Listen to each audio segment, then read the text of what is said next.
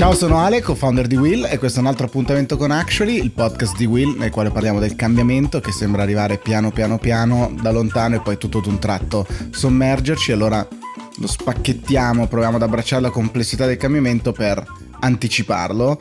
Con me c'è il mio compagno di mille battaglie, Ricky Haupt. Ciao Riccardo. Buongiorno Presidente Tommasi, buongiorno. Dovremmo dire Calimera? Calispera? Calimera, Calispera non ho ancora capito, però sì, confermo, uh, mi collego dalla Grecia, la ridente e caldissima Grecia.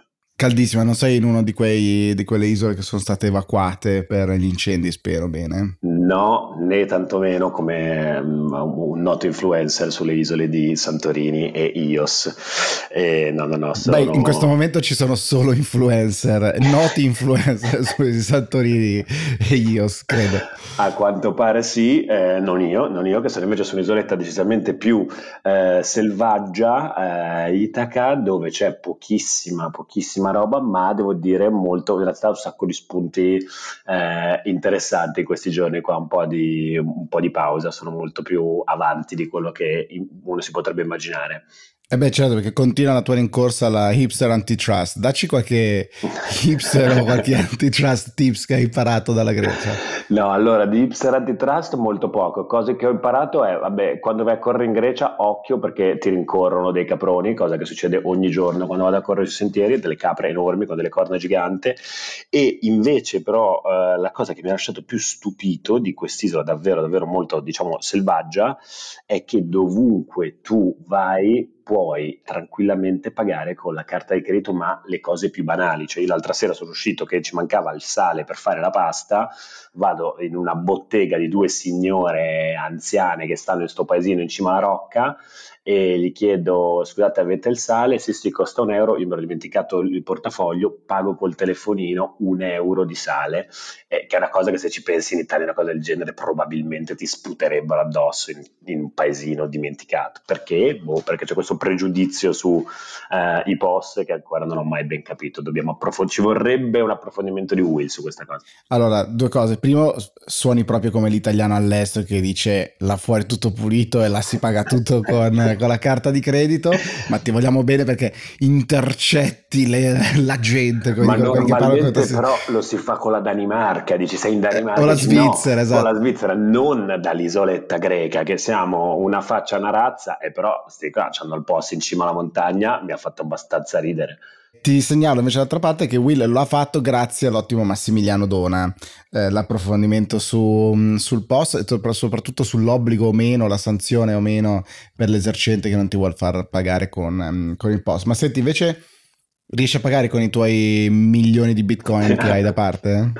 No, decisamente no, non ne ho di bitcoin, eh, ma eh, se, se, se, lì volevi arrivare, diciamo, la Grecia non è uno di quei paesi che ha iniziato ad utilizzare bitcoin come moneta, no? C'è questo eh, cambio molto affascinante sta, a cui sta assistendo in alcuni paesi, vedi ad esempio il Libano, vedi alcuni paesi del Sud America, del Centro America, eh, in cui il bitcoin viene utilizzato per comprare eh, cose per normali, normali cittadini. Secondo me c'è, c'è un par- c'è, scusami ti interrompo, ma c'è una cosa interessante che vedo. Da una parte tanto più è complicata la situazione della moneta tradizionale, diciamo così, o del rapporto con il dollaro, tanto più eh, si stanno diffondendo Bitcoin come sistema di pagamento. Quindi dove il tradizionale fallisce o diventa molto complesso, allora arriva anche eh, Bitcoin come modo tradizionale, dici tanto le fluttuazioni giornaliere sono sicuramente meno peggio delle fluttuazioni giornaliere della mia moneta tradizionale. Dall'altra parte, se tu guardi chi tra i paesi ha eh, provato già a regolamentare Bitcoin, sono una serie di paesi che non ti aspetteresti mai che si sono andati a cacciare nel ginepraio del regolamentare le criptovalute, cioè la Nigeria, l'Algeria, eh, vabbè, insomma c'è la Cina naturalmente che ha fatto una stretta eh, piuttosto netta senza Salvador, andare a... Salvador rientra fra questo, quel caso di Salvador assurdo che l'hanno iniziato ad accettare come moneta, diciamo, direttamente dalla banca centrale, non mi ricordo qual è stato il, il sì, processo. Lì, poi lì c'è il, il, presidente, se non sbaglio, no, con gli occhi laser che ha... Eh, eh, regolarizzato, diciamo così, Bitcoin. Sono, sono tutti aspetti interessanti. Eh, credo ci sia anche una spiaggia di surfisti dove puoi pagare tutto solo con Bitcoin. Eh, rimane secondo me un punto. Quale deve essere il ruolo dello Stato in una cosa che è nata per essere alternativa al sistema delle istituzioni che conosciamo. No? Cioè... Sta arrivando lo Stato, gli sta arrivando dritto sui denti. Non so se hai sentito settimana scorsa l'intervento di Gary Gensler, il nuovo uomo di Biden alla, alla SEC, diciamo, no? un po' la, la Consob eh, americana, che ha detto cari amici, datemi strumenti e poteri per regolamentare Bitcoin, boom, l'ha detto, l'ha detto quello grosso, no? E, e, quindi qualcosa sicuramente sta per succedere. È chiaro che è, è, paradossale pensare a una vera e propria regolamentazione di uno strumento nato decentralizzato per definizione, no? E come si fa? Ma è una bella, è una bella domanda. C'è lui che dice eh, it's like Wild West, no? È come se fosse un selvaggio West, non ci sono regole, ci sono un sacco di truffe eh, e quindi bisogna, bisogna, entrare, bisogna farlo ora perché dice si sta diffondendo, se era una cosa che inizialmente la utilizzavano nel dark web e quant'altro, oggi Bitcoin sta diventando un prodotto eh, comprato, diciamo consumato di largo consumo.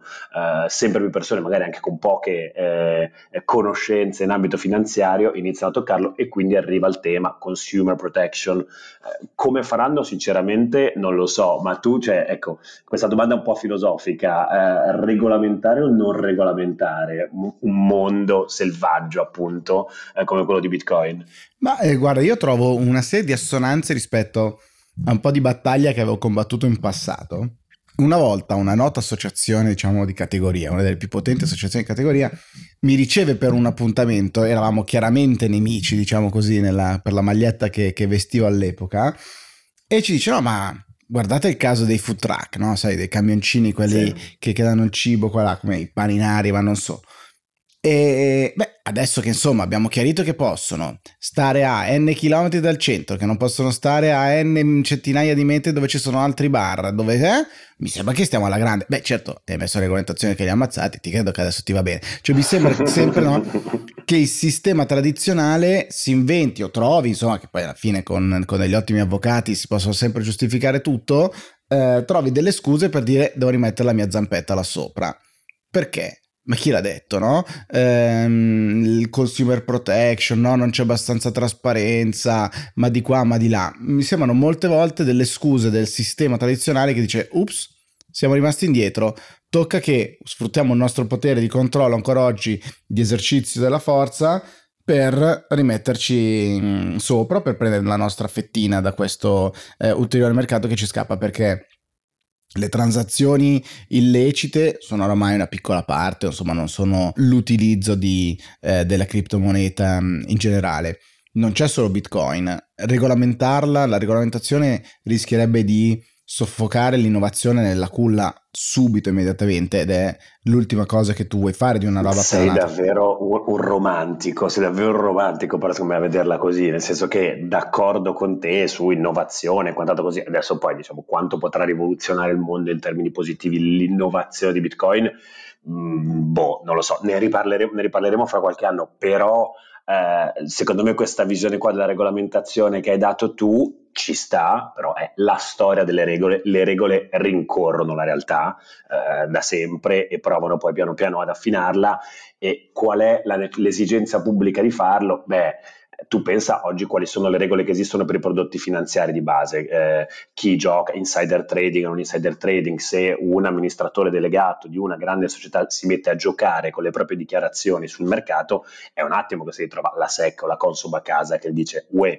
ma cosa stai facendo? Non è che stai facendo guadagnare qualche tuo amico. Ecco, in questo momento la stessa cosa non si può fare con Elon Musk che si sveglia un mattino, twitta e fa letteralmente triplicare o invece perdere completamente di valore eh, Bitcoin per eh, milioni di persone investitori. Quindi è un po' pericoloso questo aspetto, cioè io vedo diciamo, l'esigenza pubblica di una policy che vada a regolamentare la cosa, Scu- al netto tua, del tuo romanticismo. Eh, ricordami che mestiere facevi prima di... Qua è uscita tutta la tua anima da avvocato, no, so, come dire, non voglio però quando si parla di Wild West, eccetera, mi sembra veramente sempre la forza esistente che dice ah i barbari che vanno educati eh, non ne vedo onestamente un grande valore non credo eh, credo che magari ci sia bisogno sì di regolamentare le piattaforme ad esempio no? di avere standard minimi perché ci sono sempre più casi eh, di fenomeni di hacking eccetera però non guardare solo Bitcoin, guardare Ethereum, quindi smart contracts, eccetera, tutto quello che hanno come enorme potenziale. È ovvio che se la criptovaluta rimane eh, ferma a Dogecoin e quindi l'idea del così mettiamo un meme praticamente o un meme che diventa criptovaluta, allora diventa poco utile ed è solo un gioco eh, finanziario speculativo, però ci sono anche tantissime eh, token che sono stati creati che sono al supporto della creazione di aziende che sono smart contracts in settori straordinari. Quindi credo davvero che l'innovazione debba essere regolata in punta di fioretto perché non hai idea di che cosa c'è là davanti rispetto a quello che hai oggi e la tua premura di regolamentare rischia di soffocare cose che non avevi, eh, che non avevi visto. Ma io do- eh. domani mattina, però te lo dico già, io domani mattina quando uscirà questa puntata, dopo domani mattina, andrò immediatamente a guardarmi eh, l'oscillazione sui bitcoin per vedere quanto le dichiarazioni di Sandro, detto Sandrino Tommasi, hanno influito sul valore della moneta bitcoin. Facciamoci un post come quello che abbiamo fatto con, con Elon Musk e vediamo con la tua faccina. Se qualcosa di, di uguale. Però c'è un'altra storia in realtà che mi sta affascinando e che eh, più leggo più mi sembra di rivedere una straordinaria intervista che fece Enrico Lucci a Lapo Elkan quando stava per lanciare credo Italian Independent. Attenzione citazioni importanti citazioni importanti esattamente quando gli disse allora che è questo nuovo tuo progetto? No concetto nuovo di vedere il mondo Alapo sta a fare gli occhiali. Ecco, sembra l'intervista, eh, o meglio la chiacchierata che ha fatto Casey Newton già di The Verge, adesso credo che faccia di mestiere solo la sua newsletter, meravigliosa, eh, la chiacchierata che lui ha fatto con Mark Zuckerberg e parlano di metaverse. Tu hai idea, hai capito che cosa sia un metaverse? No, assolutamente no, non ho la più pallida idea, eh, però faccio come lo, lo studentello a scuola che va a cercare qualche elemento per capirci qualcosa, ritorno a una puntata di Actually di qualche mese fa in cui citammo perlomeno la parola metaverse che eh, era relativa a quel eh, personaggione che è il capo di Fortnite, il, il, videogioco, che aveva detto il videogioco, il videogioco più diffuso al mondo, non è semplicemente un videogioco, ma un, sarà un metaverse, un luogo in cui tu puoi non solo giocare e comprarti armi e scudi e vestiti, ma eh, vivere sostanzialmente. E lì c'era il caso famoso di Fortnite che aveva lanciato il primo live, un concerto in cui tu potevi comprare un biglietto per sentire il tuo amico noto rapper e trapper eh, Travis Scott che ha fatto questo mega concerto con migliaia, milioni di persone collegate che assistevano a questo meta concerto online. Questo è quello che io so dei metaverse, eh, ma professore mi corregga. No, assolutamente, ho trovato geniale perché dopo la newsletter di Will e Loop c'è solo un'altra newsletter da, da leggere che è Morning Brew e su Morning Brew eh, c'era una, una, persona che parlava e diceva neanche il tizio che ha coniato e ha reso popolare la parola metaverse ha idea di che cosa effettivamente significhi. E se, andando, se andiamo a vedere che cosa ha detto davvero Mark Zuckerberg dice una serie di cose interessanti. Adesso fuori, fuori dalla battuta dice che sarà molto di più di quello che possiamo immaginarci perché quando noi immaginiamo no, una cosa metaverse molto probabilmente il primo pensiero che abbiamo associato è stata realtà virtuale. Eh, certo la tecnologia sarà importante, guarda caso Facebook qualche anno fa si è comprata anche Oculus, questi occhialoni eh, che, che, ti fanno vivere appunto nella realtà virtuale. Eh, wearables. E, wearables, eh, ho avuto modo di provarli, erano molto interessanti, ma mi ero, devo dire, mi ero molto spaventato in alcuni casi, ma al di là di questo perché me l'avevano messo tipo in, in, sai quelle cose della realtà virtuale ti mettono in cima alla Torre Eiffel poi giochi fai spari stavo per vomitare ma al di là di questo eh, non è solo non è solo realtà virtuale non è solo realtà aumentata quindi tutto quello che in realtà no, già un po' succede oggi quando mettiamo i filtri di Instagram eh, e ti fa diventare la faccia come Berlusconi o come il Grinch, come questo, come quell'altro, quella è tutta realtà aumentata, ma è l'insieme di tutte queste cose ed è un cambiamento anche nei devices che utilizzeremo, quindi non pensiamo su, più solo eh, telefonino, non pensiamo di dover avere dei supercomputer, è tutto un mix, è un'idea che sia, come dire, immanente, costante, persistente, che sia un qualcosa sempre intorno a noi, nel quale poi tu vivi. E la, la cosa interessante è che ci si aspetta che in questo metaverse che, che, viene, che viene, creato, che si creerà, eh, ci saranno poi anche dei lavori, dei ruoli, cioè la creators economy, eh, diciamo così, continua e forme di re- remunerazione anche, anche, in questo caso. E quindi anche qua ritorna il tema della moneta virtuale. Che fine ha fatto la moneta di Facebook? Io me la sono son persa dai radar, però immagino che appunto sia uno spazio, questo metaverse, dove uno poi possa consumare anche in qualche modo e come si paga? In dollari o in mm, coin? Eh, questo sarà da, da vedere naturalmente. Libra, che era il progetto di, eh, di Facebook per, per, una propria mm, moneta, credo che si sia un po' incastrato dopo che c'era stato un po' di backlash su, su, Facebook e dintorni e i grandi provider che dovevano eh, diciamo unirsi al progetto, se non ricordo Mastercard, Paypal eccetera, si erano un po' tutti allontanati, tirati fuori. Si era raffreddato ma non credo del tutto sospeso il, il progetto di Libra, ma possiamo farne una, una nuova puntata. La cosa che dice Facebook molto interessante è che molto probabilmente nessuna compagnia, nessuna azienda avrà il potere sufficiente, la forza per creare questo metaverse, cioè dovrà essere sicuramente l'unione di dire, ognuno con la propria specialità in un, certo, in un certo senso, perché se la guardi dal lato tecnologico, immagino che ci sarà tutta una serie di protocolli no? da, da, definire come potrà essere, come, come è stato per, eh, per internet Uh, ma appunto è questo mix di tecnologia, di esperienza, remunerazioni, quindi la parte finance, eccetera, di cui oggettivamente ad oggi non abbiamo, non abbiamo un grande potere. Interessante che però Facebook forse è tra i giganti quello meglio posizionato per poterlo creare questo metaverso, per dettare le regole e di certo vista la antipatia che crescente che sta, che sta andando su diciamo tra Facebook ed Apple diventare Mark Zuckerberg il capo di un nuovo ecosistema completamente alternativo e diverso a tutto quello che è il mondo Apple, potrebbe non essere male per lui.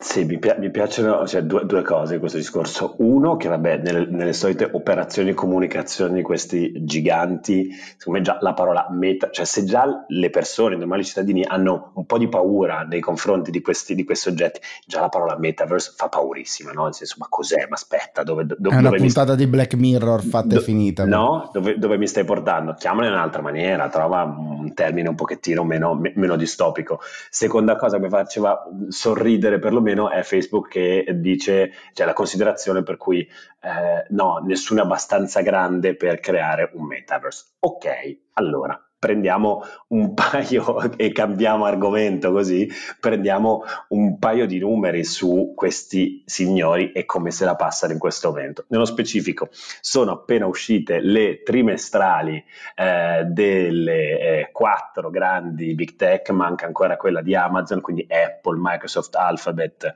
eh, quindi famiglia, famiglia, famiglia, Google e Facebook. Eh, divertente che appunto il nostro amico Mark eh, con Facebook segna un umile 56% di incremento delle revenues eh, anno su anno dice ma sì è tutto merito dei prezzi. C'è sta crisi, c'è sta eh, crisi. C'è, c'è sta crisi. Ma sì, 56% anno su anno, ma vabbè, senza aver inventato nulla di nuovo, eh? cioè Facebook sta facendo il suo mestiere e eh, non c'è stata nessuna rivoluzione, nessuna grande acquisizione nel gruppo, più 56%. L'altro dato che mi impressionava, devo dire, io da amante in realtà di, di queste entità giganti perché mi affascinano, Apple, Microsoft e Alphabet insieme, insieme raggiungono i 6.3 trilioni, che so essere una parola vietata, quindi 6.300 eh, miliardi di eh, valore di mercato, market capitalization. E al di là del fatto che è un numero di cui dici ma quanti sono soldi, interessante semplicemente vedere questo, è più del doppio di quanto valessero sul mercato prima della pandemia. Ok, Mm, mi, fai fare sempre, mi fai sempre fare il difensore dei big tech, ma lo faccio, lo, lo faccio con grande piacere. Vai. Però pensa al mondo che hanno abilitato durante la pandemia e al mondo che avremmo potuto vivere se non ci fossero stati loro. Cioè, se non ci fossero stati loro, lo smart working o remote working, come sarebbe meglio chiamarlo, te lo scordavi. Probabilmente anche food delivery e dintorni. Quindi col cavolo che ti ordinavi il tuo pranzo come al solito luculiano a casa eh, mentre, mentre eri bloccato in, in, lockdown. Hanno abilitato chiamate, videochiamate, modo di connettersi, di non perdere neanche un secondo le tue amicizie. E certo, hanno guadagnato dal fatto che eravamo chiusi in casa, non sapevamo che cavolo fare e quindi guardavamo un sacco di contenuti. Però grazie io direi per quello sì, che hanno fatto. Sono, grazie sono... Mark, grazie di esistere. Ancora una volta, ringraziamo. Ma allora, sono meravigliosi, hanno una capacità di innovarsi, di, davvero di essere resilienti di fronte ad ogni piccolo cambiamento. Sono pazzeschi.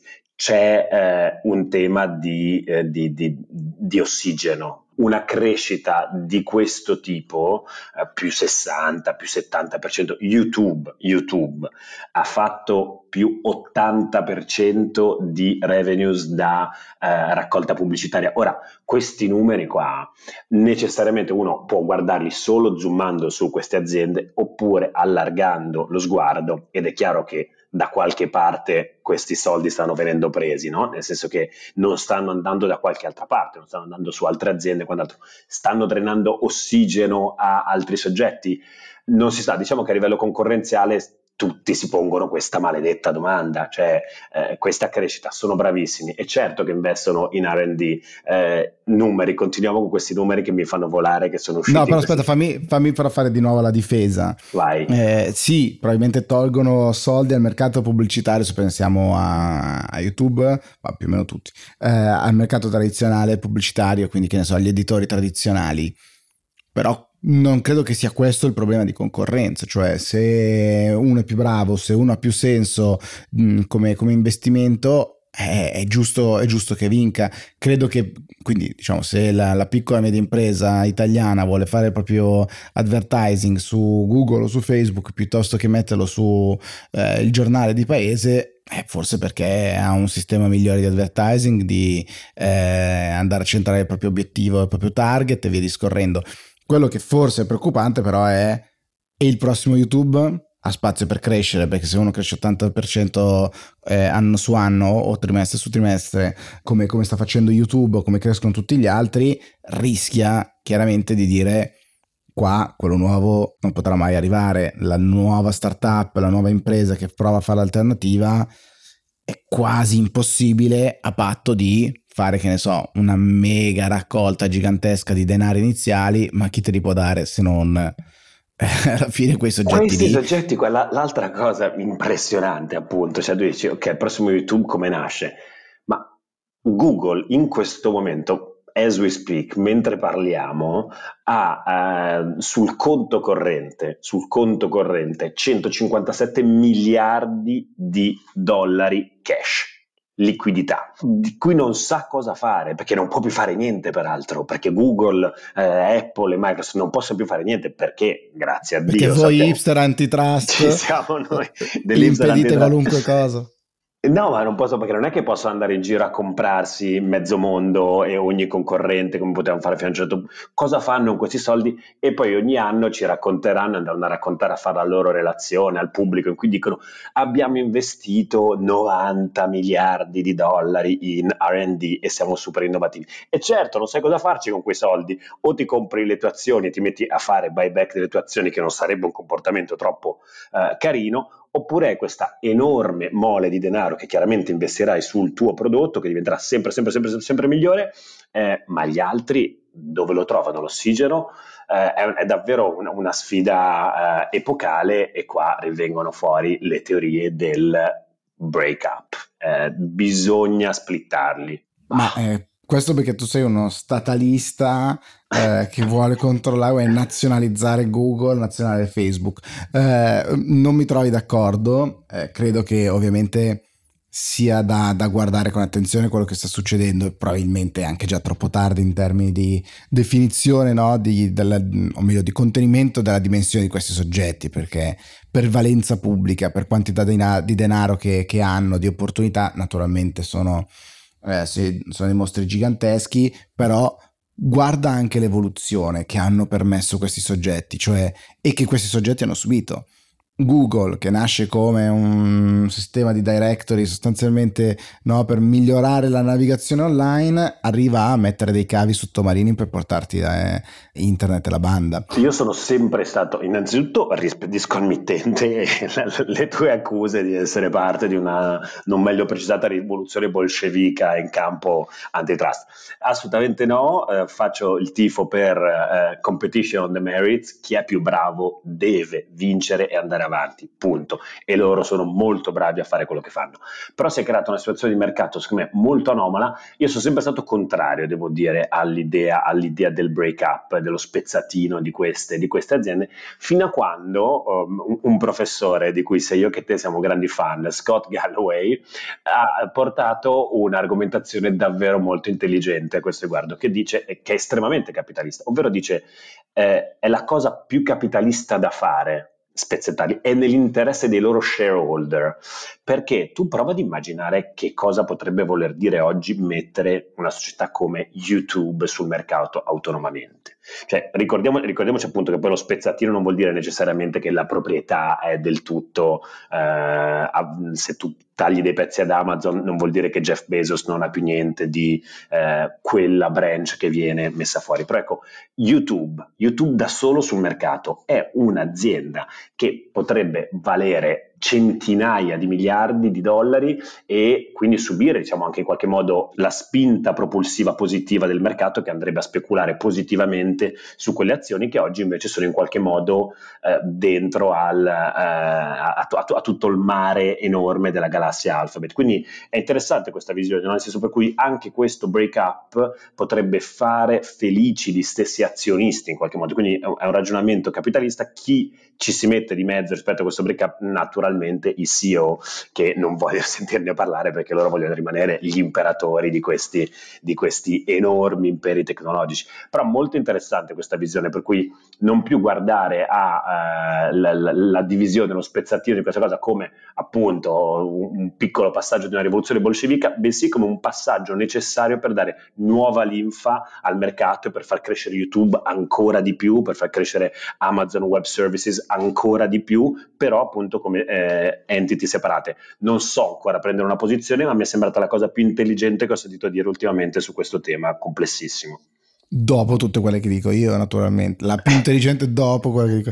Eh, no, è sicuramente molto interessante, mi ha colpito anche perché in un certo senso è controintuitiva, no? eh, l'idea del favorire i loro azionisti allo stesso tempo in cui spacchetti e tiri via eh, un braccio praticamente o un pezzettone dalla, dalla, dall'azienda. Dall'altra parte io mi chiedo se abbiamo già pensato a tutti quelli che possono essere gli effetti, cioè anche la user experience eh, ne sarebbe particolarmente no, compromessa e la, di nuovo l'abilitazione di nuovi servizi domani, di nuove funzioni domani utili per, per gli utenti. Mi sembra un mondo eh, estremamente complesso eh, dove molto spesso ci cacciamo, ci innamoriamo di, di alcune idee, eh, andiamo con la regolamentazione e poi succede esattamente l'opposto, la cosa più spaventosa sostanzialmente eh, che poteva succedere effettivamente succede e dobbiamo tornare indietro. Quindi bravo prof Scott, ti voglio sempre molto molto bene, però non lo so, rimango molto più cauto quando si tratta di regolamentare tutto quello che è innovazione e, e digitale perché ne abbiamo una comprensione secondo me eh, limitata non dell'oggi ma dell'abilitazione del, del domani. Rimane il fatto che soggetti così grandi, più ricchi, potenti, ovviamente hanno bisogno di essere eh, regolamentati, specie quando diventano anche agora pubblica, no? E di fatto la piazza dove succede il dibattito pubblico, dove succede anche il dibattito politico, dove si rischiano di eh, condizionare le, le, elezioni, dove si diffondono notizie e, e via discorrendo. Quindi quello è, Pensate quando, pensate quando diventeranno dei metaverse. Quando saranno dei metaverse, esatto. Qualunque Quanto... cosa questo voglia dire. Esatto, esatto. Ricky, grazie mille per questa tua chiacchierata hipster antitrust, direi. Sei stato molto hipster e anche molto, molto, molto antitrust in, questo, in questa nostra chiacchierata. Direi che possiamo invitare però qualcuno di, dei big tech prima o poi a fare una chiacchierata con noi per sentire anche la loro diversione, che secondo me potrebbe essere molto interessante. Dobbiamo farci portare per mano nei loro metaverse. esatto. Divertiti, goditi le tue vacanze. Ciao Ricky. Ci provo. Ciao. Ciao a tutti.